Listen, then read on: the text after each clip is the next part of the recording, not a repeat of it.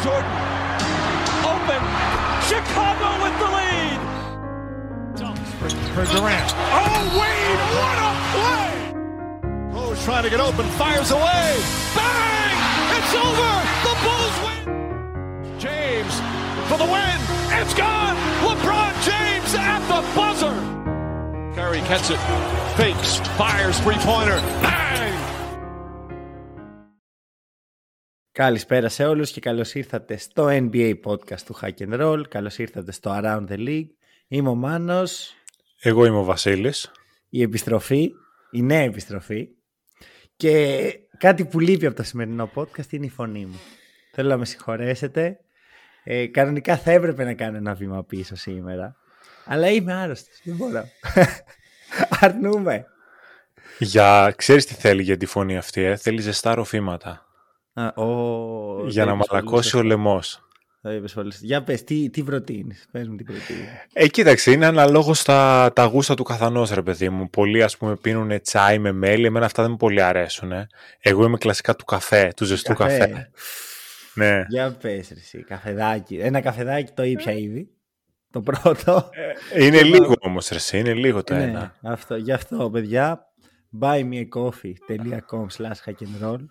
Τώρα, δεν εκμεταλλεύομαι τη φωνή μου και το γεγονός ότι δυσκολεύομαι να μιλήσω. Μην σας πάει το μυαλό εκεί, μην σας πάει το μυαλό εκεί. Σε καμία περίπτωση δεν συμβαίνει αυτό.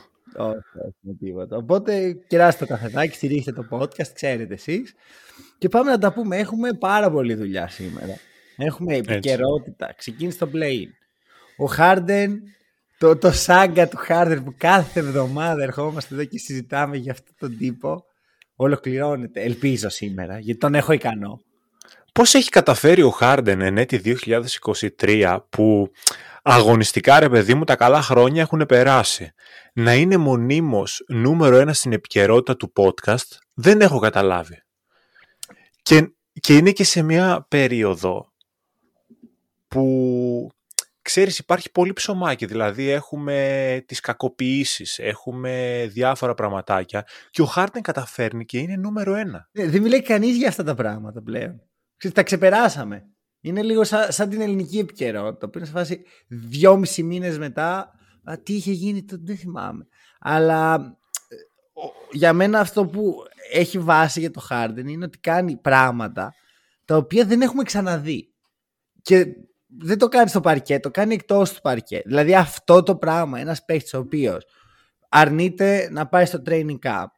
Μετά τελειώνει το training camp, ταξιδεύει για το πρώτο μάτσο η ομάδα και πάει στο αεροδρόμιο να βρει την ομάδα και τον σταματάει ο GM. Ε, μετά βγαίνει και βρίζει το GM δημόσια ενώ είναι ανήκει ακόμα στο franchise. Δεν έχει ξαναγίνει αυτό. Δεν ξέρω, νομίζω ότι ο ίδιος καταλαβαίνει ώρες ώρες τι κάνει. Ε, στο μεταξύ δεν ξέρω αν είδες όταν γίνεται το trade που πάει στα αποδητήρια, δεν ξέρω αν είναι η πρώτη προπόνηση, που σκάει μέσα, είναι λες και σκάει η μύτη ο καινούριο ο συμμαθητής, που, που κοιτάει λίγο έτσι εδώ πέρα περίεργα. Βλέπονται εκεί πέρα με τον Westbrook, ρίχνουν κάτι ματιές. Δεν ξέρω αν υπάρχει αγάπη ή αν είναι σε φάση ωρε μαλάκα που μπλέξαμε πάλι. Όχι πάλι εσύ ρε φίλε. Μα αυτό είναι το περίεργο ότι ανεβαίνει αυτό το βίντεο είναι πριν το, πρώτο, πριν το match των Clippers. Ανεβαίνει το ναι. βίντεο. Και είναι σε φάση όλοι πω, επιστροφή Westbrook και Harden. Και είναι ο, όσο πιο κρύα χειραψία μπορούσαν να κάνουν δύο άνθρωποι που γνωρίζονται. Ξεκάθαρα. Και είναι δίπλα, δεν θυμάμαι ποιος είναι έργα μου. Είναι ένας τύπος που κοιτάει έτσι. Ο Τέρενσμάν, ο Τέρενσμάν. Ο Τέρενσμάν, ένα μπράβο. Ναι, τι κάνουμε εδώ τώρα. λοιπόν.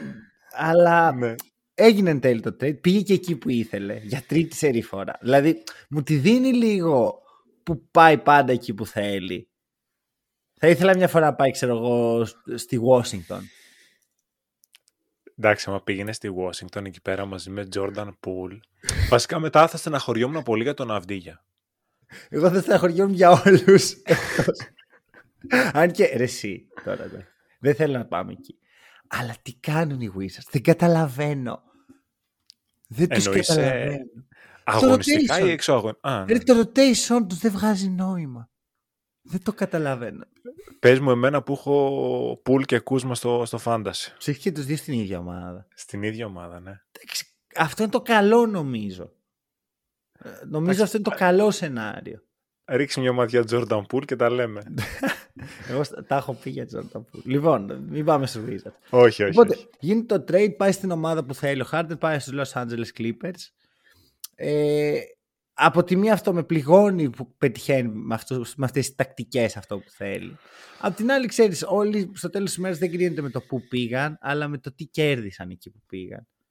Ακριβώς. Και ο Χάρντεν μέχρι τώρα μετράει μηδέν πρωταθλήματα, μηδέν τελικούς μετά από εκείνο με την ε, OKC πριν από 150 χρόνια ε, και μηδέν επιτυχίες θεωρώ συνολικά πλην από ένα MVP που για μένα το να πάρεις το MVP χωρίς να πάρεις το αντίστοιχο πρωτάθλημα δεν λέει και τόσο πολλά. Λέει, αλλά δεν είναι ρε παιδί μου ο στόχος. Δεν μπορεί να είναι αυτός ο στόχος. Κοίτα, νομίζω ότι η τελευταία φορά που είδαμε έναν πολύ πολύ καλό James Harden και κάπως πιο σοβαρό ήταν στους Rockets. Και αυτό αρκετά χρόνια πριν. Ναι, ναι, ναι. Μιλάμε πλέον για 7 ετία σχεδόν. Ναι, αυτό, δε, όχι 18 ξέρω εγώ νομίζω ήταν η, η τελευταία σοβαρή χρονιά. OK, okay, OK. Okay. Πενταετία και πάλι θέλω να σου πω ότι ο Χάρντεν πλέον τα τελευταία χρόνια και δεν έχει να κάνει με το παικτικό. Δεν είναι δηλαδή ότι ο Χάρντεν μπαίνει στο παρκέ όταν είναι ε, σωματικά σε καλή κατάσταση και δεν πηγαίνει σε στριπτιτζάδικα και τον βλέπεις ότι η απόδοση του έχει πέσει αισθητά. Σίγουρα δεν είναι ο Harden της ε, MVP season που έκανε, αλλά μπορεί να προσφέρει πάρα πολλά ακόμα.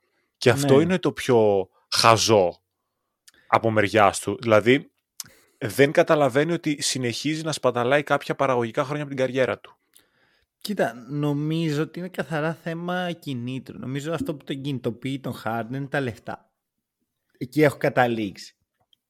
Και όλο αυτό ότι α, ε, πήρα το pay cut ας πούμε για να πάρουμε πρωτάθλημα και να έρθει ο PJ Tucker και κάτι τέτοια νομίζω ότι είναι 100% ο Harden να ψάχνεται για να πάρει φέτος το Max. Και επειδή δεν το πήρε βλέπουμε άλλο ένα σάγκα.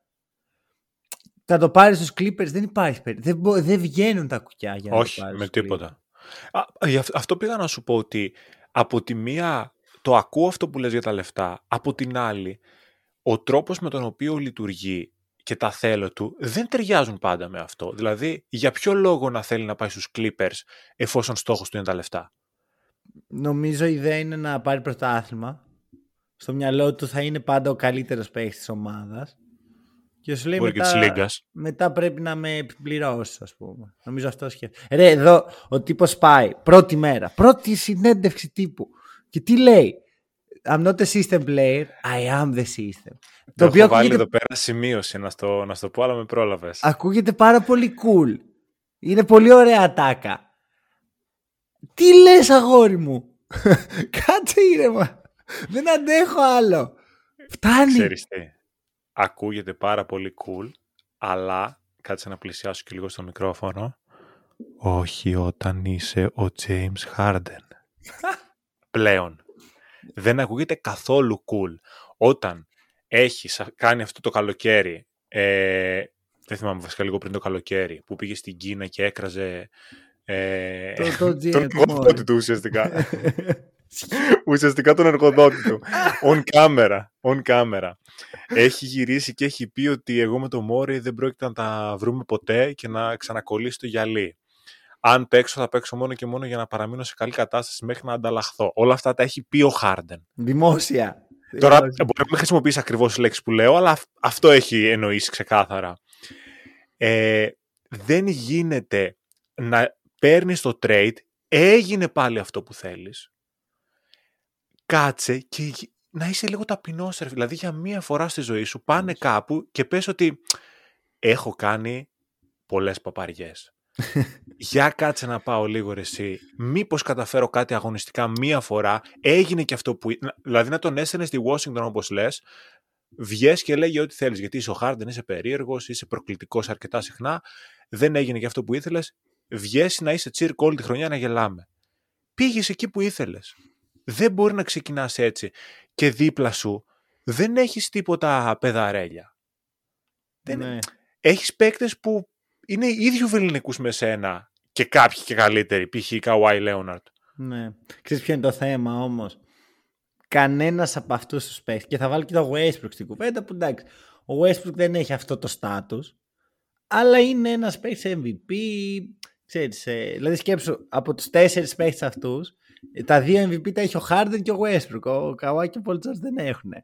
Εντάξει, ο Paul George, ο Kawhi sorry, έχει δύο MVP finals όμως. Ναι, όχι σου λέω ρε παιδί μου, ότι ε, βάζω και αυτόν μέσα στην κουβέντα. Okay. Ε, από όλους αυτούς, ρε παιδί μου, δεν υπάρχει ένας ο οποίος το claim του να είναι undisputed. Δεν είναι ο LeBron. Που ο Harden αν πήγε να παίξει στους Lakers, ας πούμε, δεν θα τα έλεγε αυτά. Θα τον έπιανα ο LeBron. Έλα εδώ, αγόρι. Δεν είσαι το σύστημα. θα το εξηγούσε. Ο Καουάι, ο Paul George δεν θα το κάνουν αυτό. Γιατί και αυτοί δεν είναι και οι πιο, ξέρεις, ε, σταθεροί και εντάξει, ο Καουάι είναι μια περίπτωση από μόνος του. Ο Paul George έχει και αυτό στα περίεργά του. Ωραία. Ναι. Αν και τον, τον λατρεύω τον Paul George, αλλά είναι λίγο περίεργος σαν τύπο. Κοιτάξτε, ο Westbrook είναι ο, καλό, ο καλόκαρδος James Harden σαν τύπος. Δηλαδή είναι ο, ο Harden, ίδιο mentality, απλώς δεν, το, δεν ρίχνει αυτό το βάρος στην ομάδα του. Το ρίχνει στον εαυτό ναι. του συνήθως ή στους συμπαίχτες του. Αναλόγως. Ε, να προσθέσω κάτι σε αυτό που είπες. Όταν αναφέρεσαι στον Paul George, μπορείς να λες και τον συνάδελφος πριν το ονοματεπώνυμό του. Ο συνάδελφος Paul George; Ο συνάδελφος Paul George. Γιατί... Αφού είναι podcaster κι αυτός. Όλοι οι podcaster είναι πλέον. Καλά ισχύει αυτό. Πάντως αυτό που λες ε, για τον Kawhi δεν νομίζω ότι έχει να κάνει με το γεγονός ότι δεν έχει π.χ. τα πρωταθλήματα του Λεμπρό. Νομίζω ότι είναι ο χαρακτήρας του Kawhi. Ναι, αυτό δεν είναι θέμα πρωταθλήματος. Και 8 η... πρωταθλήματα να έχει, νομίζω έτσι θα ήταν ο Λέοναρτ. Ναι, ναι, ναι, ακριβώς. Δεν είναι ο χαρακτήρας του τέτοιος για να μπει σε αυτό το, το conflict και συγχρόνως για να τον βλέπεις και να λες: Όπα, εδώ δεν έχει τέτοια. Εδώ καθόμαστε mm. καλά. Π.χ. στο, σκέψου στον Τζόρνταν, ας πούμε. Να, να πει τέτοιο πράγμα συμπέχει στον Τζόρνταν. Θα έχει φάει φάπα. Απευθείας εκεί. Το διπλάκο στο ξύλο. Μια, μια φάπα δεν είναι τίποτα. Πιστεύεις, εγώ σου έχω ερώτηση. Πιστεύεις ο Καουάι με τον Χάρντεν μιλάνε στις προπονήσεις; Όχι. Και εγώ το πιστεύω αυτό. όχι, όχι. Πιστεύω δεν έχουν συζητήσει κάτι ακόμα σχετικά με όλα αυτά. Αλλά δεν ξέρω. Τώρα για τους Clippers να το, μιας και το πιάσαμε από εκεί. Κάνουν ένα full περίεργο all-in. Απ' τη μία βγάζει full νόημα να είναι εκεί ο Harden. Γιατί ξέρεις είναι franchise που τους έχει παρατήσει τη μοίρα τους παίχτες. Δεν έχει culture, δεν έχει τίποτα. Οπότε έχει full νόημα. Αγωνιστικά δεν ξέρω. Δεν, δεν μπορώ να καταλάβω αν μ' αρέσει το fit. Καταρχάς, πριν αναλύσουμε το, το trade, έτσι για να γίνει και λίγο πιο spicy, έχεις winner στα μάτια σου μέχρι στιγμής του trade ή όχι; Όχι, νομίζω ότι είναι lose-lose. Θα σου πω, το ακούω πάρα πολύ αυτό που λες, αλλά αν υπάρχει winner για μένα σίγουρα είναι οι Sixers. Ναι, γιατί ξεφορτώθηκαν το βαρύδι, ξέρω εγώ. Ε, φίλε, οι Sixers δεν χάνουν ουσιαστικά κάτι πλην του PJ Tucker. Δεδομένου ότι ο Harden ήταν χαμένος. Ναι. Απλώς δεν κερδίζουν και κάτι. Και υποτίθεται ότι ο Harden ήταν η βεντέτα του, ας πούμε, ήταν το trade asset. Δεν πήραν ούτε καν ένα πακέτο με pick. Πήρανε picks.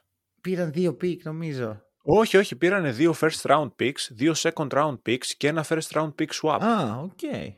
Πήραν καλό πακέτο. Δηλαδή και μόνο αυτά που πήρανε, αν κάποια στιγμή πάνε για το rebuilding δίνοντας και τον ε, Embiid, κάτι έχουν Εγώ πάρει. Εγώ αλλιώς το σκέφτομαι. Δεν νομίζω ότι θα δώσουν. Νομίζω ότι θα πάνε στο σικαγο Θα δουν αυτό το base που λέγεται DeMar DeRozan. Θα του πούνε Ελλάδα. Και να τον φέρει. Πιστεύω αυτό είναι το hot take μου από όλο αυτό. Δεν το είπα λίγο νωρίς, θέλω να το αφήσω για το τέλος. Αλλά... να σου πω για τους ε, Sixers και αφού πήγες από εκεί. Οι Sixers ξεφορτώνονται το βαρύδι λίγο να ηρεμήσουν, να είναι λίγο ανθρώπινα τα πράγματα. Ο Μάξι φαίνεται να παίζει πολύ καλά, οπότε κάπως πάρα πολύ καλός. Και σαν ομάδα μέχρι τώρα οι Sixers έχουν πάει πολύ καλύτερα το αναμενόμενο, θεωρώ. Είναι στο 3-1 αυτή τη στιγμή. Ε, οπότε σου λέει έχουμε έναν MVP candidate, έχουμε τον Maxey, έχουμε ένα supporting cast καλό και ο Robert Covington εγώ πιστεύω θα παίξει μεγάλο ρόλο εδώ και έχουμε κάποια assets όταν βρούμε κάποιον ο οποίος μας ταιριάζει στην αγορά να πάμε να το τασκάσουμε να τον φέρουμε. Εμένα μου αρέσει η ιδέα του Ντεροζάν. Είναι σχετικά φθηνός.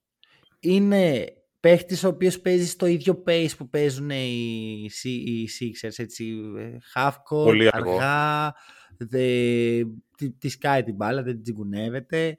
Δημιουργεί το δικό του shoot που έχουν ανάγκη από αυτό οι, οι Sixers. Μπορεί να προσφέρει gravity για να κάνει ο Embiid τα δικά του.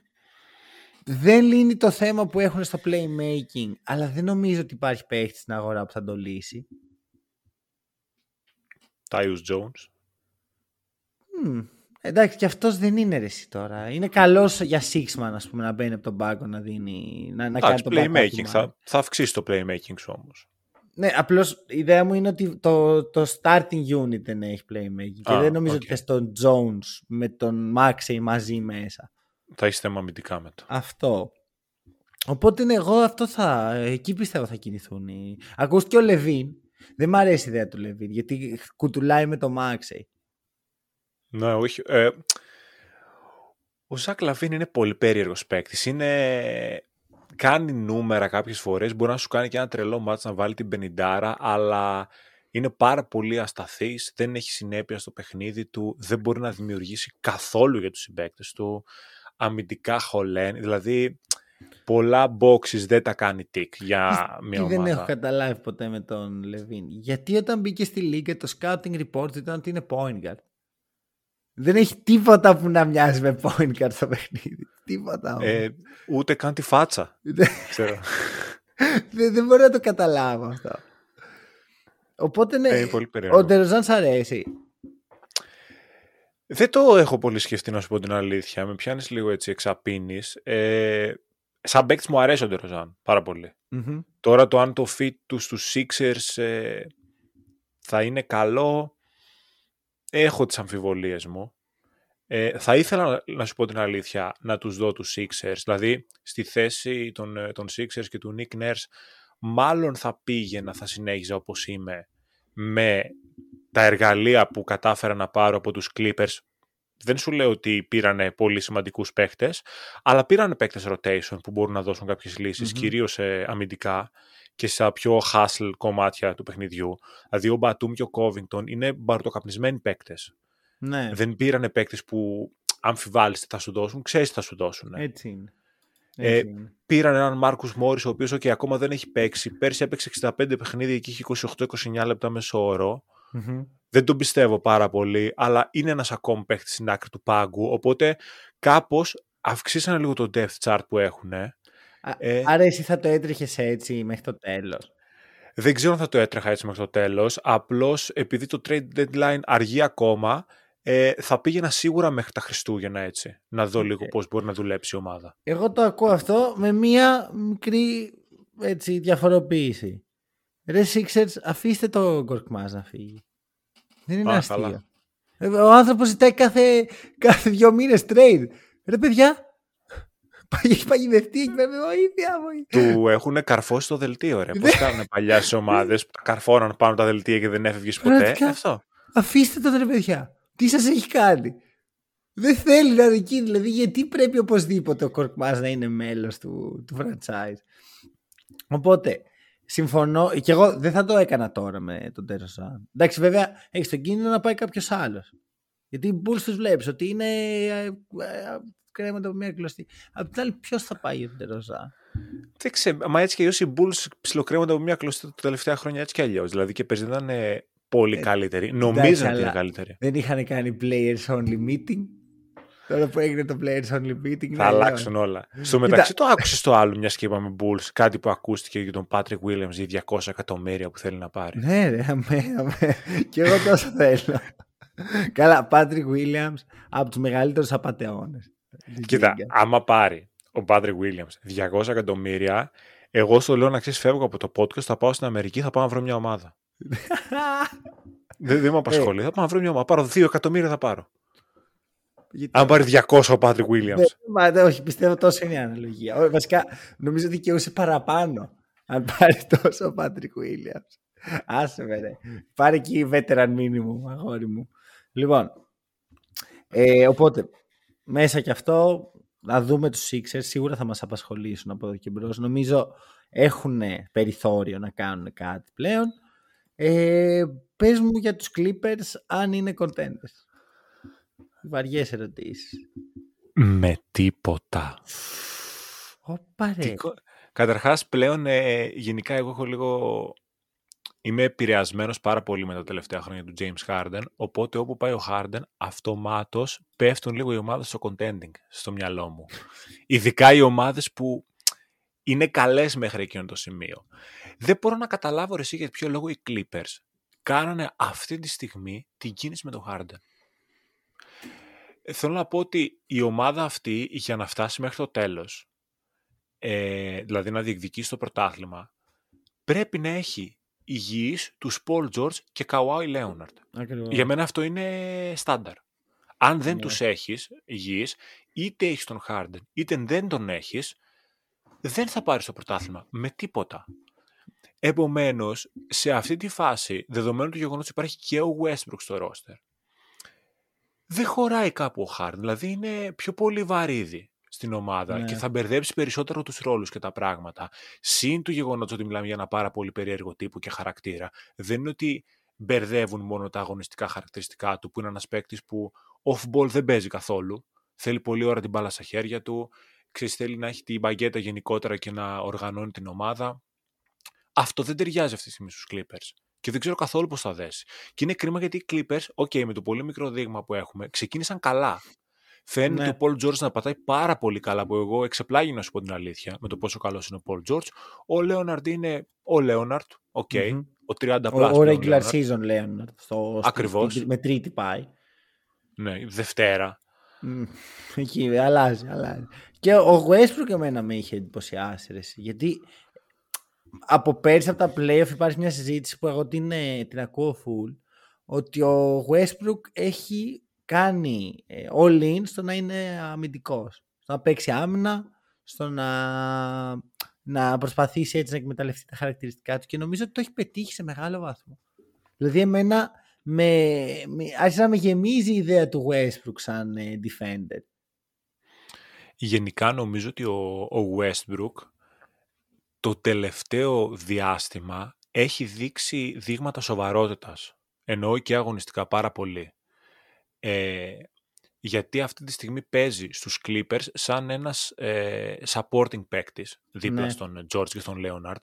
Δεν είναι ο παίκτης που τον είδαμε ακόμα και πρόσφατα στους Lakers να έχουν αυτό το ρόστερ και να θέλει αυτός να παίρνει τις φάσεις να τις τελειώνει και έκανε κάτι σου ταμπλαδούρες. Δηλαδή είναι πολύ πιο μεστό το παιχνίδι του. Αποτυπώνεται και τη στατιστική του αυτό που, οκ, η στατιστική δεν λέει πάντα την αλήθεια, αλλά βλέπεις ότι και η ποιότητα των σουτ που παίρνει είναι πολύ καλύτερη. Γι' αυτό και τα ποσοστά του είναι για πρώτη, είναι, νομίζω είναι τα καλύτερα της καριέρας του μέχρι στιγμής. Ξαναλέω, ναι. μικρό το δείγμα, αλλά σουτάρει με 50% field goal. Και, και 38 στο τρίποντο. Έχει γίνει ναι. 3D ο Westbrook. ναι, Αυτό, όχι. Άμα το πεις στο Westbrook, έχεις δει ένα meme που τον ρωτάνε κάτι και κάνει what και κάνει κάπως έτσι. Ναι, άμα ναι, το πεις ναι. για 3D, νομίζω αυτή θα είναι η αντίδρασή του. Η ερώτηση είναι, έχει παίξει με, ο Κίση με τους Jazz, έχουν κερδίσει Jazz και τον ρωτάνε, θεωρείς ότι οι Jazz κέρδισαν το παιχνίδι, εσείς το χάσατε. Α, ένα πράγμα, ναι. ε, όντως συμφωνώ, πιστεύω ότι είναι μεγάλη loser έτσι Clippers από αυτό. Πιστεύω ότι απλώς θα φάει χώρα από το Westbrook ο Harden, ε, ο οποίος κάτι είχαν. Και όχι μόνο αυτό ρε φίλε, δεν, δεν προσφέρει κάτι καινούριο. Δηλαδή άμυνα δεν δίνει. Ωραία. Παίχτες που δημιουργούν το σουτ τους οι Clippers είχαν αβέρτα. Playmaking δίνει, αλλά okay, δίνει όσο playmaking δίνει και ο Kyle Lowry, θα, θα τολμήσω να πω. Ο οποίος Kyle Lowry για μένα θα ήταν πολύ καλύτερη επιλογή από τον Harden για τους Clippers. Να μπει να δώσει 18 ποιοτικά λεπτά και εμπειρία ε, νομίζω ότι σκάψανε το λάκκο τους. Είναι αυτό το meme με το ποδήλατο που βάζεις ένα σίδερο στο ποδήλατο και πέφτει και λες α, καταραμένο κράτος ας πούμε, είναι αυτό. Τι να πω. Δεν ξέρω. Και νομίζω ότι δεν τον θέλει κανένας από τους Clippers τον Harden αυτή τη στιγμή στο roster. Ενώ από τους ε, παίκτες. Ο Westbrook δεν τον είδες πόσο χαρούμενος ήταν. Ρε, όσο ξανασκέφτομαι τη σκηνή που χαιρετήθηκαν, είναι τόσο cringe. Είναι πάρα πολύ. Δηλαδή, αίρεση φαίνεται ότι δεν είναι ζεστός και θερμός ο χαιρετισμός. Είναι σε φάση, τι κάνουμε ρε Μαρακ πάλι εδώ πέρα. Τι, Όχι, τι ήρθες πάλι. τώρα εδώ πέρα; Καλά ήμασταν. Καλά Περνάγαμε- ήμασταν, ξεκινήσαμε καλά. Περνάγαμε ωραία. Λοιπόν, εντάξει, εννοείται ότι θα ξαναπιάσουμε τους Clippers, αν και δεν πολύ θέλω. λοιπόν, να πούμε και λίγο δύο λόγια. Εντάξει, όλο αυτό είναι το, το segment της επικαιρότητας παρεμπιπτόντως. Ήταν Ε, όμως hot η επικαιρότητα. Ήταν, ήταν, έπρεπε, έπρεπε. Να πούμε και δύο λόγια για ε, in-season tournament. Ξεκίνησε χθες. Και θέλω να ακούσω γνώμη, γιατί εγώ θα γύρισα τη μπιφτέκα σήμερα, Βασίλη, να ξέρεις. Και εγώ την έχω γυρίσει Τι ήδη. γύρισες εσύ. το κάνω well done το μπιφτέκι, το έχω γυρίσει και από την άλλη ξανά. Θα σου πω. Αρχικά θέλω να σχολιάσουμε λίγο τα παρκέ. Ποια είναι η γνώμη σου για τα παρκέ; Ωραία. Ό,τι χειρότερο. Ό,τι χειρότερο έχω δει στη ζωή μου. Δεν πόναγαν τα μάτια μου. Ρε φίλε, αυτό ξέρεις τι. Είναι εντυπωσιακά για τη φωτογραφία, Ναι. αλλά αυτό δεν είναι για να βλέπεις μάτς. Νομίζω το πιο ε, εύκολο στο μάτι παιχνίδι ήταν τον Bucks. Και ο λόγος ήταν ότι το περισσότερο ήταν σχεδόν κανονικό χρώμα παρκέ. ναι. αν εξαιρέσεις το μέσο. Τα άλλα ήταν κάτι μπλε, φωσφοριζέ, κάτι κόκκινα, με κίτρινα, με... Ή- Το χειρότερο νομίζω είναι των Bulls. Στους Bulls εγώ δεν μπορούσα να δω ούτε τα highlights, αλήθεια σου λέω. Μπουλ δεν είδα καθόλου, ευτυχώς. Εμένα ξέρεις τι με, με ζόρισε πολύ; Το Dallas Denver που οι Nuggets έχουν το ίδιο χρώμα ρούχα με το παρκέ. Ναι. Και δεν καταλαβαίνω αν, έχει την, αν έχουν την μπάλα ή όχι. Είχα τρελαθεί. Νόμιζες πώς είναι εκείνες οι σαύρες που πηγαίνουν πάνω και πιάνουν το χρώμα του περιβάλλοντος. Είχαμε δηλαδή; λέοντας. Αυτό είναι μύθος τώρα. Θα διδάξουμε και άλλα πράγματα στο podcast. Ο χαμελέοντας νομίζουμε ότι τόσα χρόνια παίρνει το χρώμα του περιβάλλοντος και προσαρμόζεται. Αλλά τελικά είχα διαβάσει κάπου ότι προσαρμόζεται με βάση την ψυχολογία του και την ψυχοσύνθεσή του. Όχι προσαρμόζεται, το χρώμα του βασίζεται στην ψυχολογία του και όχι στο περιβάλλον. Τι λες ρε. Ναι. Ναι, κάτι που δεν ήξερα. Αν Ένα και- καφεδάκι για αυτό που ακούσατε τώρα. Καλό, αν και να σου πω ότι έχω δει σε, σε ξέρω, όχι ακριβώς ζωολογικό, και πιο πολύ ενυδρείο ήταν χαμαιλέοντα, οπότε δεν τον έβλεπα. Τον έψαχνα, να σας που είναι. Οκ. λοιπόν, ωραία. Ε, τα παρκέ ό,τι χειρότερο, αλλά τα μάτς. Τα μάτς ήταν πολύ Τα καλά. μάτς. Regular season, ε. Όχι, τα μάτς δεν ήταν regular season για μένα. Και Δηλαδή έχω δει πρώτα παιχνίδια πρώτου γύρου στα playoffs πολύ χειρότερα. Ναι. ναι, ναι. Εντάξει, ήταν και καλά matchups. Δηλαδή ναι, το, συμφωνώ. το φτιάξαν ωραία, το μαγειρέψανε για, για αρχή. Knicks, Bucks. Ο, καλά. Warriors, Thunder, το οποίο δεν μπόρεσα να το δω, ξέρεις, full. Ε, Εγώ το είδα League Pass είναι το το, θα κάτσω να δω σήμερα αυτό. Θα κάτσω να δω σήμερα αυτό. Από όλα τα μάτια που μπορώ να κάτσω να δω σήμερα από χθες, θα δω αυτό. Όχι, τα παιχνίδια ήταν πάρα πολύ καλά. Ε, κοίτα, νομίζω ότι ξέρεις, έτσι όπως το κάνανε, επειδή τα παιχνίδια μετράνε και για το ρεκόρ, Ναι. πλην του τελικού, νομίζω ότι τώρα που το ξανασκέφτομαι και εδώ είναι που γυρίζει η μπιφτέκα, Μμ. ίσως δίνει όντως ένα παραπάνω κίνητρο στους παίκτες, γιατί σου λέει ότι έτσι και ως αυτή τη νίκη θα τη μετρήσουμε. ναι θα, θα έπαιζα ούτως ή άλλως, αλλά παίζω Ναι. για δύο πράγματα. Ναι, οπότε, δηλαδή, σίγουρα δεν τους αφαιρεί κίνητρο. Μμ. Άμα αυτά τα παιχνίδια δεν μετρούσανε, εγώ πιστεύω θα τους αφαιρούσε και κίνητρο να παίξουν. Ναι. Γιατί σου λέει είναι επιπλέον παιχνίδια. Οπότε είναι στα, στα θετικά του in-season tournament αυτό. Εξακολουθώ να πιστεύω ότι δεν θα πάρει την έγκλη ο, που ξέρεις, θα μπορούσε σε κάποιο άλλο πρωτάθλημα να έχει ο κυπελούχος. Δηλαδή αυτός που θα κατακτήσει το in-season tournament δεν νομίζω ότι θα πούμε ότι αυτή η ομάδα, οκ, ε, πήρε τον τίτλο της χρονιάς στον πρώτο. Ξέρεις, Ναι. είναι λίγο... Δεν μπορούμε να το συνηθίσουμε ακόμα.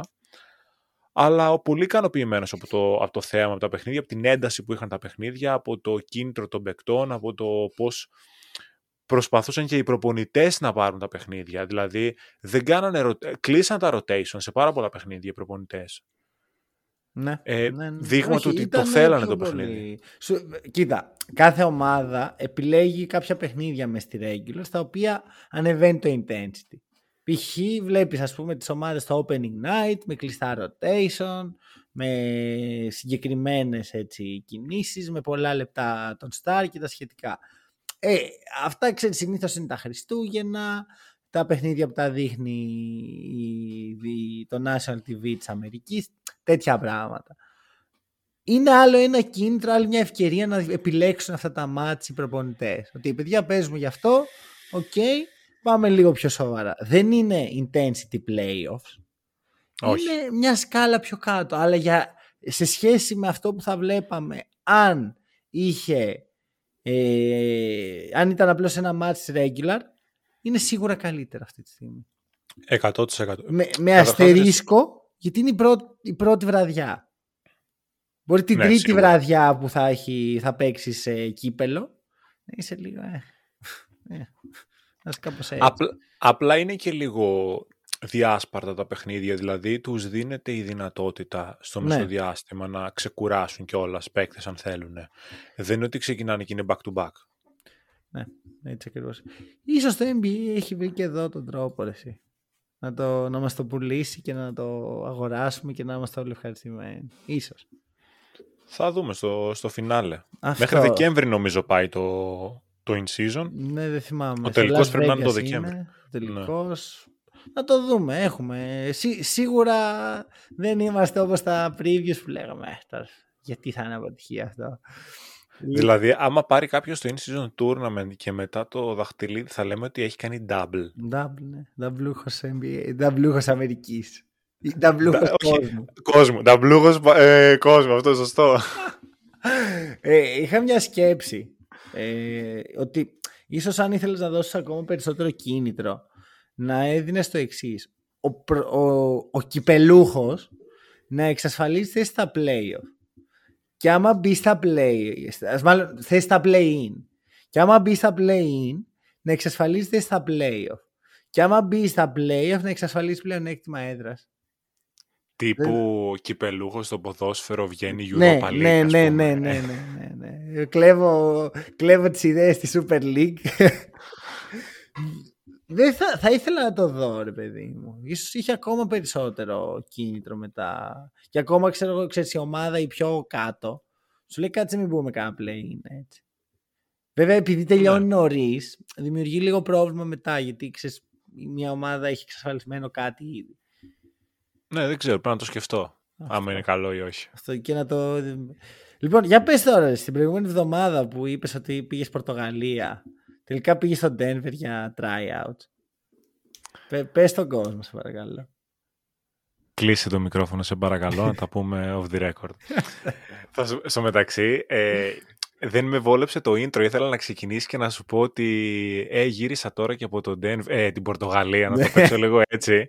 Αλλά μπήκες πολύ φορτσάτος και μπήκες κατευθείαν στο, στην επικαιρότητα και λέω άστα. Μπήκες κατευθείαν στον καφέ. Ε, δεν μπήκες στον καφέ, στον καφέ, ισχύει λοιπόν. Ε, και, αυτό επικαιρότητα είναι γιατί ο λαιμός τώρα είναι έτσι. Ακριβώς. Είναι μέσα στη. στη... Και είμαι και εγώ μέρος του NBA, ρε φίλε. Around the league.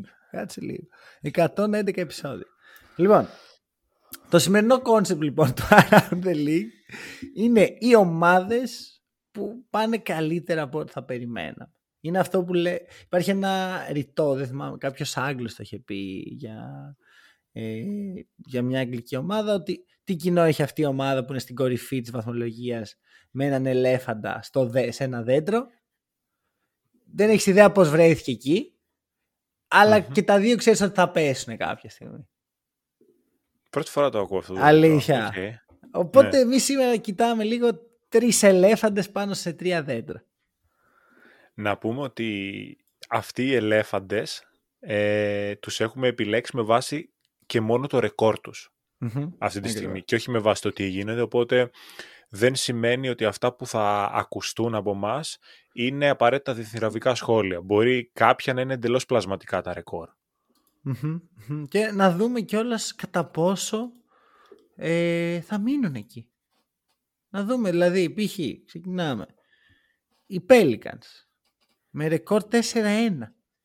Μάλιστα. Είναι for real, είναι playoff ομάδα, είναι contenders, δεν ξέρω.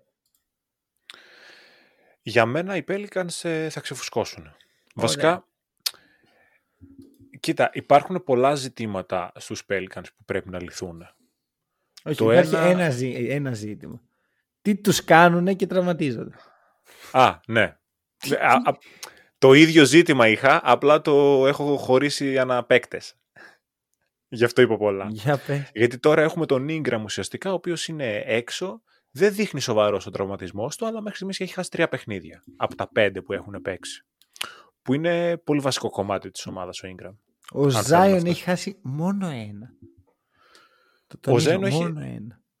Και δεν είναι και καλός ο Ζάιον. Ναι. Δε- Ε, δεν είναι κακός. Ε, ρε, εσύ, νιώθω ότι ζω τη μέρα της μαρμότας με αυτή την ομάδα.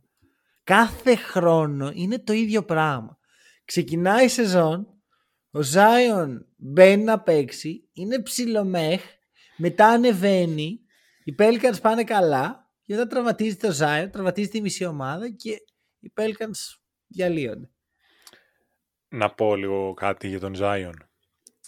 Όταν ο Ζάιον... ε, Γενικά υπάρχει πρόβλημα στην επίθεση ε, για τους Pelicans. Είναι η Μμμ. 23η επίθεση στο NBA αυτή τη στιγμή. Με μικρό πέντε μόλις sample παιχνίδια. ακόμα. Πολύ μικρό. Νομίζω πολύ μικρό. την άλλη εβδομάδα θα μπορούμε να χρησιμοποιήσουμε αυτά τα νούμερα με ασφάλεια. Που και πάλι όχι ασφάλεια, την παράλληλη ασφάλεια. Απλά θα σου πω το εξής που είναι αρκετά ε, ενδιαφέρον. Παρότι είναι η 23η επίθεση, οκ, αυτό έτσι κι αλλιώς και να μην ήταν εκεί, εγώ δεν θεωρώ ότι οι Pelicans είναι τύπου το top 10 επίθεση αυτή τη στιγμή. Έτσι κι Δεν αλλιώς. είναι τα εργαλεία σίγουρα όχι. Όταν ο Ζάιον ε, δεν είναι στο παρκέ, είναι top 5 επίθεση. Όταν ο Ζάιον είναι στο παρκέ, είναι bottom 5 επίθεση. Ναι. Εντάξει, full μικρό το sample. Full μικρό. Full, full μικρό το sample, ok, αλλά έχει ένα ενδιαφέρον όπως και να είναι, γιατί θεωρητικά με τον Ingram ε, στα pits, ο Zion είναι ο νούμερο ένα παίκτης by far, που έτσι κι αλλιώς είναι, θεωρητικά σαν project, αλλά ξέρεις, δεν είμαι πολύ σίγουρος πώς όλο αυτό θα λειτουργήσει με το Zion και με, τα συγκεκριμένα, ε, με τους συγκεκριμένους παίκτες, με τα συγκεκριμένα χαρακτηριστικά γύρω του. Ναι, κοίτα, νομίζω ότι εδώ παίζει λίγο το τι έχει δίπλα του. Γι' αυτό λέω ότι μιλάω για το sample. Π.χ. ο Ingram και ο Trey Murphy, ο τρίτος, είναι οι δύο καλύτεροι παίχτες να βάλεις δίπλα στο Zion. Δηλαδή επιθετικά πάντα. Ξέρεις, δίνει το Ναι. spacing, καλό shoot, εκμεταλλεύω το gravity του Zion για να βάλουν τα ελεύθερα shoot. Και οι δύο λοιπόν, έχουν παίξει συνολικά και οι δυο τους δύο παιχνίδια. Δηλαδή, ο, Ναι. που τα έπαιξε ο Ingram, ο Trey Murphy δεν έχει μπει ακόμα και θα αργήσει. Θέλω να πω ότι νομίζω ότι υπέ- παίζει αυτό για την επίθεση του Zion. Α, αν μη τι άλλο, θεωρώ πως ο Zion σαν παίχτης στην άμυνα υστερεί. Στην άμυνα Πάρα δημιουργεί πρόβλημα. Και εδώ είναι το ενδιαφέρον ότι οι Pelicans για να το κάνουν address αυτό έχουν πάρα πολλά αμυντικά εργαλεία. Herbert Jones, ε, Dyson Daniels, Larry Nance Jr. Το θέμα είναι ότι είναι σαν να έχεις πάρει μια ομάδα και αν έχεις κόψει τη μέση. Με καλού, μισή είναι καλή αμυντική και άλλη μισή είναι καλή επιθετική. Δεν δουλεύει Ναι. έτσι ακριβώς όμως. Αυτό είναι το θέμα, ότι ε, είναι πολύ περίεργα τα εργαλεία που έχει αυτή τη στιγμή η Νέα Ορλεάνη. Η άμυνά τους μέχρι στιγμής είναι πολύ καλή. Ναι. Ε, δουλεύει δηλαδή ξανά με μικρό sample, αλλά δεν νομίζω ότι θα συνεχίσει σε αυτά τα επίπεδα. Δεν, δεν νομίζω ότι θα συνεχίσουν σε αυτά τα επίπεδα οι, οι Pelicans. Εκτός και αν επιστρέψουν όλοι, δεν έχουν καθόλου τραυματισμούς, που ξέρεις αυτό πλέον όσο το συζητάμε για τους Pelicans, καταντάει να μην είναι εύκολο. Μπορεί για Δεν είναι κάποιες, άλλες, ο- καθόλου. για κάποιες Ε. άλλες ομάδες είναι ψηλοεγγύηση ότι είμαστε άτυχοι αν έχουμε έναν τραυματισμό αλλά συνήθως δεν έχουμε. Στους Pelicans το να παίξουν όλοι για ένα σημαντικό διάστημα ας πούμε αγώνων νομίζω ότι είναι θαύμα Μμμ. πλέον. Και ξέρεις τι μου τη δίνει; Σαν community του μπάσκετ έχουμε ένα πράγμα που όταν κάποιος τραυματιστεί ξέρεις, το, τον λυπόμαστε. Εντάξει, που προφανώς είναι πολύ κρίμα. Αλλά μια ομάδα ας πούμε, που βρίσκεται σε αυτή την κατάσταση πάντα τη δικαιολογούμε. Λέμε έλα μωρέ τους καημένους ας πούμε, τόσους τραυματισμούς έχουν. Δεν δουλεύει όμως έτσι. Γιατί αυτά είναι τα εργαλεία που έχεις επιλέξει να έχεις. Και καλός ή κακός ο Ζάιον, ξέρεις ποιος είναι. Ξέρεις ότι κατά πάσα πιθανότητα δεν θα παίξεις πάνω από 55 με 60 παιχνίδια. Ναι, έτσι είναι. Εντάξει, λυπόμαστε νομίζω, εγώ τουλάχιστον στεναχωριέμαι για τους παίκτες. Εννοείται. Γιατί, ρε. για τον παίκτη είναι άσχημο. Για την ομάδα, όταν ξέρεις ότι έχεις κάποιους ε, παίκτες που είναι injury prone, ε, είναι λίγο όπως έστρωσες θα κοιμηθείς, καταλαβες. Ακριβώς. Δεν γίνεται Δηλαδή- κάθε φορά να δικαιολογούμε. Όπως και το αντίστοιχα τους παίχτε. Δεν γίνεται να λέμε Ναι, αλλά αν δεν ήταν τραυματίες. Ε, ήταν τραυματίες. Τι να κάνουμε. Έτσι ακριβώς είναι. Συμφωνώ σε Ήταν αυτό που λες. όμως. Δηλαδή όταν μιλάμε για συνεχώ... Α, ακόμη και αυτό που συζητάμε εδώ και πολλά χρόνια πλέον για τον ε, Λέοναρτ, ότι ο, παί- ο άνθρωπος έχει πρόβλημα στο να μένει στο παρκέ. Δηλαδή δεν, δεν είναι consistent. Πώς να το κάνουμε; Και αυτό παίρνει λίγο από το στάτους του. Ακριβώς. Καλός κακός. Ο Λέοναρτ, αν ήταν υγιής, είναι ρομπότ μέσα στο γήπεδο. Δηλαδή Ακριβώς. πραγματικά θα μπορούσε να είναι top 20 όλων των εποχών. Αυτό Ναι. που έβλεπα εγώ στα peak του Λέοναρτ όταν ήταν υγιής. Ναι, ναι, Δεν ναι. μπορούμε όμως να μην βάλουμε μέσα την παράμετρο ότι δυσκολεύεται να μείνει στο παρκέ για λόγους υγείας εδώ και πάρα πολλές σεζόν. Δεν είναι τυχαίο. Αυτό πρέπει να καταλάβει ο κόσμος και, και εμείς ακόμα. δηλαδή Δεν το λέω σαν κάποιος δάσκαλος, αλλά όντως είναι κάτι που ισχύει. Όταν έρχεται ένα scouting report ενός παίχτη σε μια ομάδα, πάντα μέσα στο report είναι και το στάτους της υγείας αυτού του παίχτη. Ή- Μένει υγιής, έχει θέμα τραυματισμού, ε, έχει χρόνιο τραυματισμό, έχει το παιχνίδι, το play style του δημιουργεί τραυματισμού. Αυτό είναι μέρος των χαρακτηριστικών του παίχτη, δεν είναι κάτι εξωτερικό. Υπάρχει το, ο παράγοντας τύχη εννοείται. Υπάρχει όμως και ένας παράγοντας που φε- φέρει και ο παίχτης ευθύνη και η ομάδα και όλος ο μηχανισμός. Λέγοντας αυτά λοιπόν εγώ αυτό θα πω ότι οι Pelicans κάθε χρόνο είτε στην αρχή είτε στο τέλος της σεζόν δυσκολεύονται να βρουν σταθερότητα. Και νομίζω ότι φέτος δεν θα είναι διαφορετικό. Εμένα μου μοιάζει λίγο η σεζόν Carbon με πέρυσι. Δηλαδή, αν θυμάσαι, στο πρώτο τέταρτο της σεζόν οι Pelicans ήταν ε, top 3. Μπορεί να ήταν και καλύτερο ρεκόρ στη Ναι, Δύση ναι, σε ναι. κάποια φάση. Ναι. Και μετά βγήκαν οι τραυματισμοί προς τα έξω, σταμάτησε να παίζει ο Zion. Νομίζω φέτος θα γίνει ακόμα πιο νωρίς αυτό. Να ξέρεις. Γιατί ήδη τους βλέπεις να παίζουν με βασικούς Matt Ryan και Jordan Hawkins. Ο οποίος Jordan Hawkins εξαιρετικός. Μ' άρεσε πάρα πολύ. Αλλά Ναι. Ξέρεις, δεν είναι. Όταν υποτίθεται ότι είσαι contender, όχι contender, εντάξει. Υπα- προ- προσπαθείς να, να ανέβεις, να μπεις στα playoff, να μπεις στην εξάδα. Αυτό υποτίθεται ότι είναι το status Θε- των Pelicans. Contender δεν είσαι, αλλά με υγιές roster είσαι λίγο πίσω. Δεν είσαι πολύ μακριά από αυτό. Ναι. Αλλά, υπο- αλλά δεν το ξέρουμε, δεν το έχουμε δει. Για να το Όχι. πούμε. Οκ. Ε, να πούμε για τους Magic. Και ένα χαμόγελο Για την ομάδα σου. ξεπροβάλλει στο πρόσωπό μου. Orlando Magic, οι οποίοι εντάξει είναι σε ένα τίμιο 3-2. Αλλά ξέρεις τώρα μια ομάδα έχει να μπει στα playoff ε, για χρόνια. Και έχει έτσι ένα νεανικό ρόστερ που πέρσι δεν μπήκε καν στα play. Το 3-2 δεν είναι κακό. Και αν σκεφτείς ότι για ένα shoot θα μπορούσε να είναι 4-1 έχοντας κερδίσει και τους Lakers. Ε, ε, για πες. Κοίτα, εντάξει, ε, υπάρχει ο, ο αγαπημένος παίκτης του, του podcast, Franz Wagner, οπότε εννοείται ότι είναι ομάδα που την παρακολουθώ. Ο οποίος δεν παίζει καλά για μένα. Κοίταξε, Έχω παράπονα. κανένας δεν παίζει πολύ καλά, αν το καλοσκεφτείς, και αυτό είναι λίγο το παράδοξο, ότι ναι μεν πάνε καλά οι Magic για τα δεδομένα του franchise, αλλά άμα πιάσεις μεμονωμένα τους παίκτες, ε, είσαι εντυπωσιασμένος, ας πούμε, από τον Μπανκέρο. Ο Μπανκέρο δεν είναι καλός. Όχι. Ο Φούλτς, οκ, δεν σου λέω ότι είναι ο Φούλτς των τραυματισμών που δεν μπορούσε να μείνει στο παρκέ, αλλά οκ, δεν είναι ότι κάνει και κάτι τρομερό. Νομίζω ότι οι Magic δουλεύουν πάρα πολύ καλά αμυντικά Ναι. και αυτό είναι που τους ε, κρατάει να είναι σε αυτό το καλό επίπεδο. Βλέπω σημαντικά προβλήματα στην επίθεση, τα οποία για να είμαι ειλικρινής με αυτό το ρόστερ δεν νομίζω ότι θα λυθούν και εύκολα. Όχι άμεσα τουλάχιστον. Όχι, όχι από τη μια μέρα στην άλλη. Με προβληματίζει πολύ το πώς μπήκε ο Μπανκέρο. Ναι, Δηλαδή, στα... ναι, δεν, ε, δεν, δεν έχει μπει καλά. Τον περίμενα πολύ καλύτερο επιθετικά. Να σου πω. Δηλαδή, δεν ακόμα μου πέρσι κάνει τη rookie τη μεγάλη σεζόν. αίσθηση. Παι- Παίζουν δύο πράγματα. Το ένα είναι ότι ο Μπανκέρο ήταν στο, στο παγκόσμιο. Οπότε Οκ. ξέρεις, έφαγε λίγο χρόνο από το καλοκαίρι του. Το δεύτερο είναι ότι ο Μπανκέρο τελείωσε άσχημα την περσινή σεζόν. Κανείς δεν το θυμάται γιατί ε, ξέρεις, μετά από ένα σημείο σταματάς να βλέπεις τους Magic και αυτές τις ομάδες και βλέπεις τις πιο πάνω. Αλλά ο Μπανκέρο τελειώνει άσχημα πέρσι και δεν μου, είναι πολύ συχνό για μένα να παίξει να τελειώσει μια σεζόν και να, τη συνε- να συνεχίσει την επόμενη ε, στα ίδια. Συν ότι οι Magic προσπαθούν λίγο αυτό το πέρσι, το, το χαμετυπίο που έλεγα εγώ, να το βάλουν σε ένα πλαίσιο. Ένα πιο αγωνιστικό πλαίσιο. Αυτό έχει ξεκινήσει από την άμυνα που είπες. Που εντάξει είναι καταπληκτική στην άμυνα. Και εντάξει λέμε, yeah. ξέρω εγώ, ο Φραντ δεν παίζει καλή άμυνα. Ο Φραντ είναι. Wow! Δηλαδή είναι lockdown defender αυτή τη στιγμή στο NBA.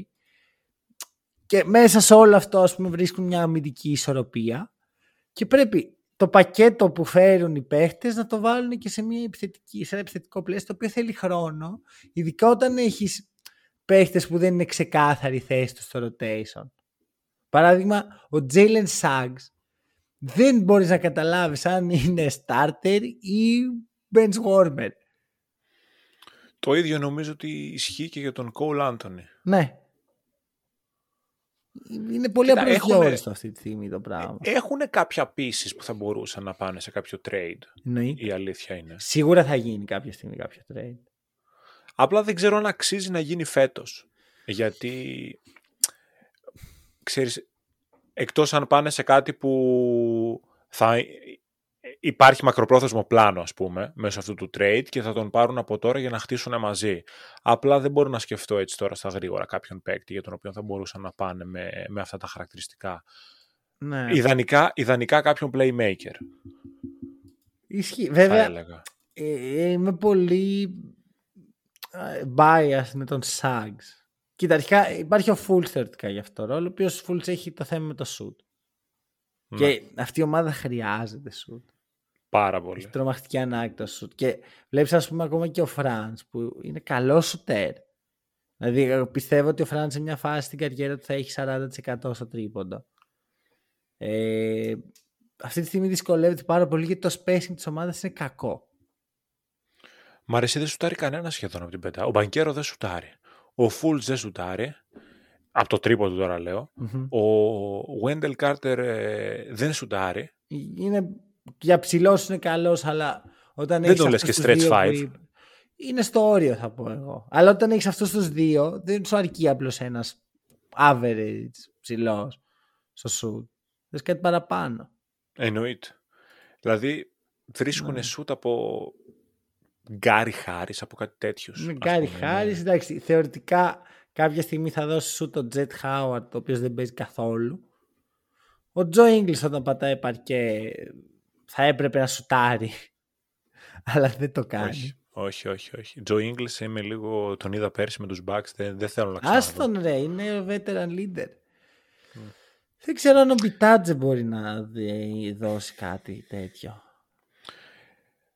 Κοίτα, ε, αυτό παρότι είναι μικρό το δείγμα, νομίζω ότι η Magic ε, είναι αυτό που φαίνεται μέχρι στιγμής. Δηλαδή, θα παίξουμε καλή άμυνα. Νομίζω ότι θα είναι top 10 άμυνα στο τέλος. Mm-hmm. Ε, με τα βία θα είναι top 20 επίθεση. Μπορεί και να μην είναι. Δηλαδή, εκεί θα παίξει. Μάλλον όχι. Ναι. Δηλαδή, θα παίξει το 20 με 22, 23, ας πούμε, στο μυαλό μου, έτσι τους έχω. Ε, Εντάξει, έχουν όλο το χρόνο μπροστά τους, δηλαδή και να πάει άσχημα η χρονιά, it's okay. Δηλαδή, αναπτύσσουμε τους ε, franchise παίκτες μας και έχουμε και τα assets παράλληλα να ναι. κινηθούμε ναι. στην αγορά για αυτό που θέλουμε.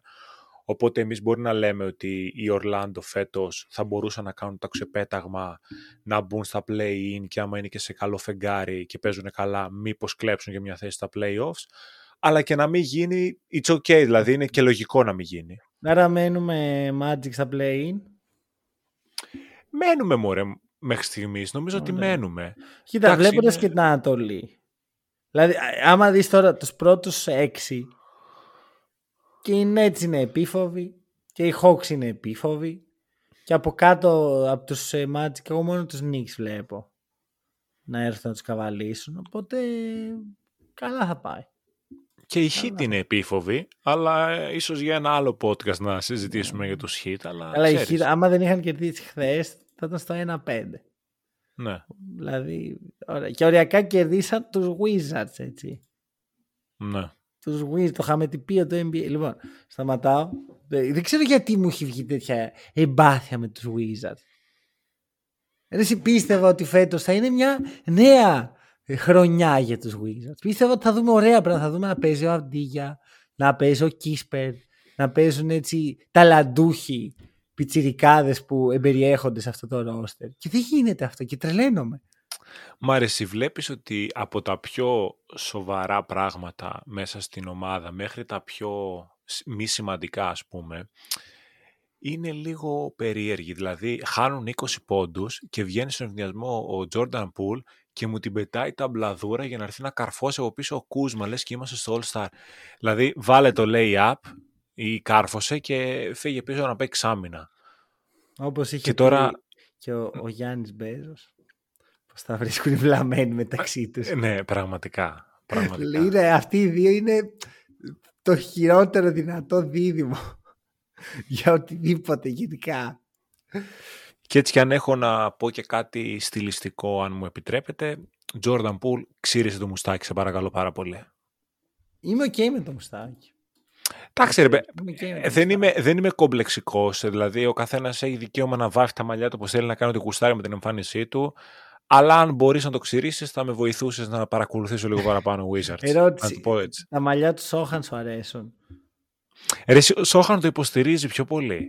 Ναι, είναι μέρος της προσωπικότητάς του, λες. Ναι, δεν έχω, ε, γενικότερα δεν έχω θέματα με οτιδήποτε στην εμφάνιση κάποιου. Απλά θα κάνω κάποιο σχόλιο όταν μου φαίνεται κάτι εντελώς αταίριαστο. Ο Σο- Με το Σόχαν είμαι πολύ OK. OK, ωραία. Λοιπόν, καλά όλα αυτά. Εντάξει, μίλησαμε για Magic, Pelicans, okay, καλή τύχη, παιδιά. Τι γίνεται με τους Dallas Mavericks; Αυτός είναι ο πολύ μεγάλος ελέφαντας. Τι γίνεται με τους Dallas... Είναι ελέφαντας ή μήπως είναι ένας contender. Θα σου πω κάτι. Μπορώ για τους Mavericks να σου κάνω ανάλυση μια ώρα το τι γίνεται και μπορώ επίσης και με δύο λέξεις να σου πω τι γίνεται. Ποια πες. Θέλω τις δύο Λούκα λέξεις. Ντόντσιτς. Λούκα Ντόντσιτς. Λούκα Magic. Λούκα Magic Ντόντσιτς, δύο-τρεις λέξεις εκεί τα λες. όλα. Δηλαδή, ο Εντάξει. τύπος είναι, είναι ο πρώτος scorer της ομάδας, είναι ο πρώτος rebounder της ομάδας, είναι ο πρώτος assist της ομάδας και είναι και ο πρώτος εύστοχα τρίποδο της ομάδας. Ε, τι άλλο. 44% στα τρίποντα. ε. Και αυτό με τον αδελφό Καϊρή να ε, την έχει δει ε, Άντρε Ρόμπερτσον. Κάνει steals, αλλά δεν βάζει τρίποντο ούτε με αίτηση. Ναι, ο Καϊρή στην επίθεση δεν είναι καλός. Δυσκολεύεται. Εντάξει, καλό είναι αυτό. Καλό είναι αυτό. Εμένα μου αρέσει αυτό. Καλό είναι γιατί νομίζω ότι επιθετικά ο Λούκα κάνει ένα overperforming τώρα. Γενι... Ναι. νο- Δηλαδή, okay, Όχι, ρε. overperforming, ίσως βαρύ για τον Λούκα, γιατί μπορεί να τα κάνει. Δεν είναι ότι δεν μπορεί να τα κάνει αυτά που βλέπουμε, αλλά δεν μπορεί να μείνει consistent σε, αυτή την, σε αυτές τις εμφανίσεις. Οπότε θεωρώ σίγουρα ότι θα ξεφουσκώσει λίγο μες στη χρονιά. Αν εκεί ο Καϊρή ε, ανέβει επιθετικά θα το ισορροπήσει κάπως. Και αν φυσικά τα πράγματα πάνε καλά με τον πόλεμο μεταξύ Παλαιστίνης και Ισραήλ και δεν ε, πει καμιά χοντράδα. Ισχύει αυτό. Είναι πολύ σημαντικό το, γενικά το οικονομικό, οικονομικό-πολιτικό του κόσμου για την πορεία των Mavericks. Μα ξέρεις ποιο είναι το πρόβλημα, ότι με αυτά που γίνονται αυτή τη στιγμή, ο Irving όχι μπορεί απλά να αποκλειστεί από το NBA. Μπορεί να τον διώξουν και από τη χώρα με αυτά που θα μπορούσε να πει. Ναι. Όχι, είναι, είναι ξεκάθαρο. Απ' την άλλη όμως ε, δεν- δεν θέλω να, να, να πέσω στην παγίδα του αδελφού Καϊρή. Ωραία. Δεν θέλω. Αλλά κάθε φορά που ανοίγω έστω και ένα highlight βίντεο των Mavericks κάτι με πιάνει. Λέω ρε εσύ λες. Το έχω κι εγώ αυτό, γιατί... Α, εντάξει, άμα βάλεις κάτω το pure talent που έχουν, είναι αδιανόητο τώρα με Καϊρή και Λούκα. αυτό επιθετικά και είναι αυτό που συζητάγαμε ότι γύρω τους έχουν χτίσει μια α, κανονική άμυνα. Με Grant Williams, με Josh Green, Derek Lively ο, ο δεύτερος ωραίος. Να σε ρωτήσω, κάτι, ο πρώτος ποιος ήταν; ο πρώτος ο πατέρας του. Α, κάπως έτσι, ναι, γιατί δεν τον... Derek Lively ο δεύτερος Ε, Κοίτα, Μπαίνουν ρε εσείς στο NBA και είναι ξαφνικά ο δεύτερος κατευθείαν και λες που είναι ο πρώτος. είναι ο πατέρας Ξέρεις, δεν είναι μόνο το NBA δεν γεννιούνται για να μπουν στο NBA οι άνθρωποι έχουν και μια προϊστορία Αυτά δεν ξέρω για- γιατί τα κάνουν αυτά ο δεύτερος και ο τρίτος, λες και είμαστε Ρε, το, σε όχι, για μένα το εποχές. περίεργο είναι η ιδέα του να ονομάσει το παιδί σου με το όνομά σου. Tim Hardaway Junior, ο γιος του Tim Hardaway. Ναι. Ε, Πόσο εγώ κεντρικό είσαι, ρε φίλε, για να το κάνεις αυτό. Ρε, αυτά τα κάνανε παλιά οι βασιλιάδες. Πραγματικά είναι... Δηλαδή τώρα τον λένε, σκέψου σαν να σε λένε εσένα, Μανώλης, επώνυμο τώρα δεν μου το έχω εύκαιρο, ο Δύο. Τι ο Δύο ρε φίλε; Ποιος Δύο; Πρόσεχε όμως, θα ήμουν Μανώλης κάτι. Αποφεύγω να πω το επιθό μου, εντάξει. Junior. Ναι. Το οποίο όμως, άμα το κάνεις όπως το κάνει οι Αμερικάνοι που ενώνουν το πρώτο του όνομα με το Junior, είμαι ο MJ.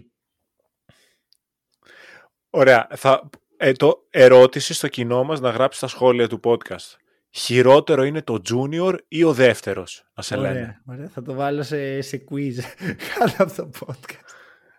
Τα, τα, ωραία τα quiz τα βλέπετε εδώ μόνο στο hack and roll. Ωραία, είναι χειρότερο. Θα προτιμούσα να είσαι junior ή ο δεύτερος. Αλλά ναι, όπως και να έχει. Έχω ψηθεί ότι οι Mavericks μπορεί να πάνε μέχρι το τέλος.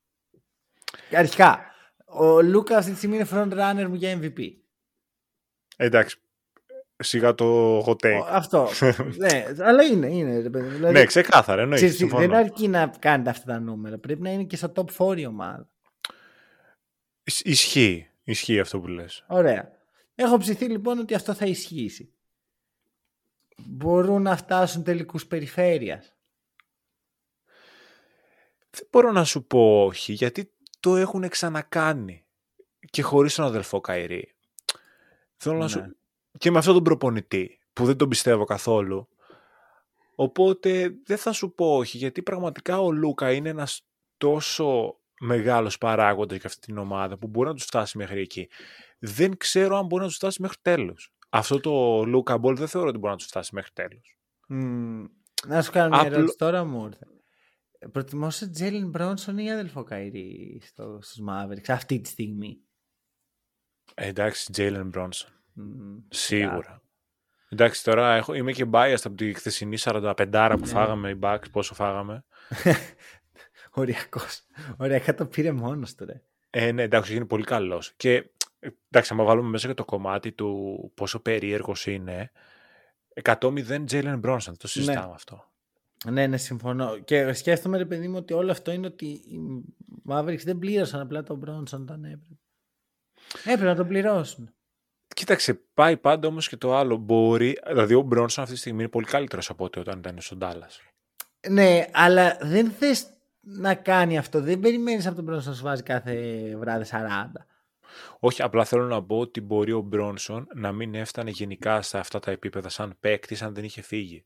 Ναι, όχι, αλλά αυτό λέω ότι ουσιαστικά ο λόγος που το βλέπουμε τώρα σε αυτό το επίπεδο έχει το χώρο μέσα στο, στο οικοσύστημα Στο των roster, ναι, Knicks. ναι. Στους Mavericks δεν θα το έκανε αυτό, αλλά δεν θα περίμενες από αυτόν αυτό. Συν ότι είναι πολύ καλύτερος αμυντικό. Δηλαδή μετά θα είχε Σίγουρα. μια εξαιρετική άμυνα γύρω από τον Λούκα. Που βέβαια να το δώσουμε, ο αδερφό Καϊρή παίζει καλή άμυνα για τα δικά του στάνταρ. Προσπαθεί, προσπαθεί. πάρα πολύ. Προσπαθεί πάρα πολύ. Αυτό. Όχι, δεν είναι θα- θα μου καλός, άρεσε- αλλά το προσπαθεί. Ποτέ δεν ήταν καλός. Οπότε ας μην περιμένουμε κάτι που δεν έχουμε δει ποτέ. Θα μπει ο Dante Exum για αυτές τις καταστάσεις. με Exam. Εγώ θέλω να πω και για τον Grant ε, που τα έχουμε πει και σε προηγούμενο podcast ότι είναι εξαιρετικό fit για αυτούς τους ε, Mavericks και νομίζω ότι μέχρι στιγμής το αποδεικνύει και με την άμυνα που παίζει αλλά και με το στοιχείο του τρίποντου που βάζει που σουτάρει με 52% μέχρι στιγμής το τρίποντο σε ένα value 7,2 τρίποντα αγώνα. Δηλαδή ευστοχή σε 3,8 είναι ο δεύτερος πίσω από το Λούγκα ο οποίος έχει 5. Ναι. Αλλά και με πολύ περισσότερες προσπάθειες. Πρακ- Να ξέρεις, δεν περιμένω να πέσει πάρα πολύ αυτό για τον Grant. Εντάξει, εγώ περιμένω να ξεφουσκώσει σίγουρα να μην είμαι 52%. Όχι. Ναι. Αλλά και στο θα πέσει. 40-42 είμαστε καλά. Αυτό. Και, και παραπάνω, γιατί γιατί ξέρεις τι, οι προσπάθειες που παίρνει είναι τέτοιες που δε- οριακά δεν παίρνει ούτε ένα κακό σουτ. Παίρνει μόνο ποιοτικά σουτ έτσι όπως έχει χτιστεί η όλη φάση. Και ο Λούκα ε, βρίσκει όλες αυτές τις πάσεις. Αυτό, είχαμε πει, είναι, είναι τρομερό fit ο Grant Williams για αυτή την ομάδα, το συζητάμε. Και... Και, ο Lively από την άλλη είναι πολύ καλός μέχρι στιγμής. ο δεύτερος. Ο δε... Συγγνώμη, συγγνώμη. Συγγνώμη στον πατέρα. Μπορεί να το πεις σε κομπλιμέντο ότι έπαιζα στο NBA, ας πούμε, σου λέει. ναι. Γιατί είναι μόλις 19 χρονών και ξέρεις, δεν είναι λίγο για έναν 19χρονο να είναι starter σε μια ομάδα που θέλει να Ναι. θεωρεί τον εαυτό της contender. Απλώς ξέρεις, ο, ο Lively νομίζω έχει την καλύτερη δουλειά στο NBA. Να πιάνει τις λόμπες του Λούκα. Και έχει και τρο, τρομερή σωματοδομή για να το κάνει αυτό. Ε, Κοίτα, η βέβαια. αλήθεια είναι ότι για να μπεις ε, στο NBA και να κάνεις νούμερα σαν ψηλός, νομίζω ότι δεν υπάρχει καλύτερο fit από το να είσαι δίπλα στον Λούκα. Αυτό. Το δεν θα, σ- θα στη δώσει εκεί όπου πρέπει, όποτε πρέπει. Δηλαδή είναι, έχει όλο το πακέτο γι' αυτό. Δεν είμαι έτοιμος να τους πω contenders παρόλα αυτά. Το λέω και το, το γυροφέρνω αλλά δεν νιώθω έτοιμος. Εγώ δεν θα τους πω ακόμα, σίγουρα δεν θα τους πω contenders ακόμα. Γιατί περιμένω από τον Καϊρί κάτι να κάνει. Δηλαδή, είναι σερί τα χρόνια που κάνει κάτι. Δηλα- Ακόμη και να μην κάνει περίεργες δηλώσεις μπορεί να του τη βαρέσει και να πει εκεί που πάνε καλά και είναι οι πρώτοι οι Mavs, θέλω trade. Ναι. Αυτό έκανε πέρυσι στους Nets. OK, άλλο το περιβάλλον και το οικοσύστημα των Nets, Το έκανε. κατανοητό, αλλά το έκανε. Ναι. Ε, από τον Λούκα είπα, περιμένω να ξεφουσκώσει λίγο, αλλά ο Λούκα είναι ο Λούκα. Δηλαδή, α- από τη μία κάνει αυτά που κάνει το, το καλοκαίρι με τη Σλοβενία, τον ψιλοκράζουμε για τον εγωισμό του, για το δια, διαμαρτύρεται τη συνέχεια, για τα κιλά του, για το ένα για το άλλο. Αλλά ο άτιμος είναι απίστευτος παίχτης. Δηλαδή έχει τον τρόπο κάθε φορά να σου πει «OK, εντάξει, είπες ό,τι είπες, σκάσε τώρα και δες». Ναι. Ναι, ναι. ναι. Είναι ένα απίστευτος παίκτης. Ξέρεις τι σκέφτηκα Αλλά- τώρα; Για πες. Ότι θα έχουμε για τα επόμενα 10 χρόνια τον Λούκα, τον Βεμπενιαμά και δεν βάζω καν συζήτηση Γιάννη και Γιώκητς.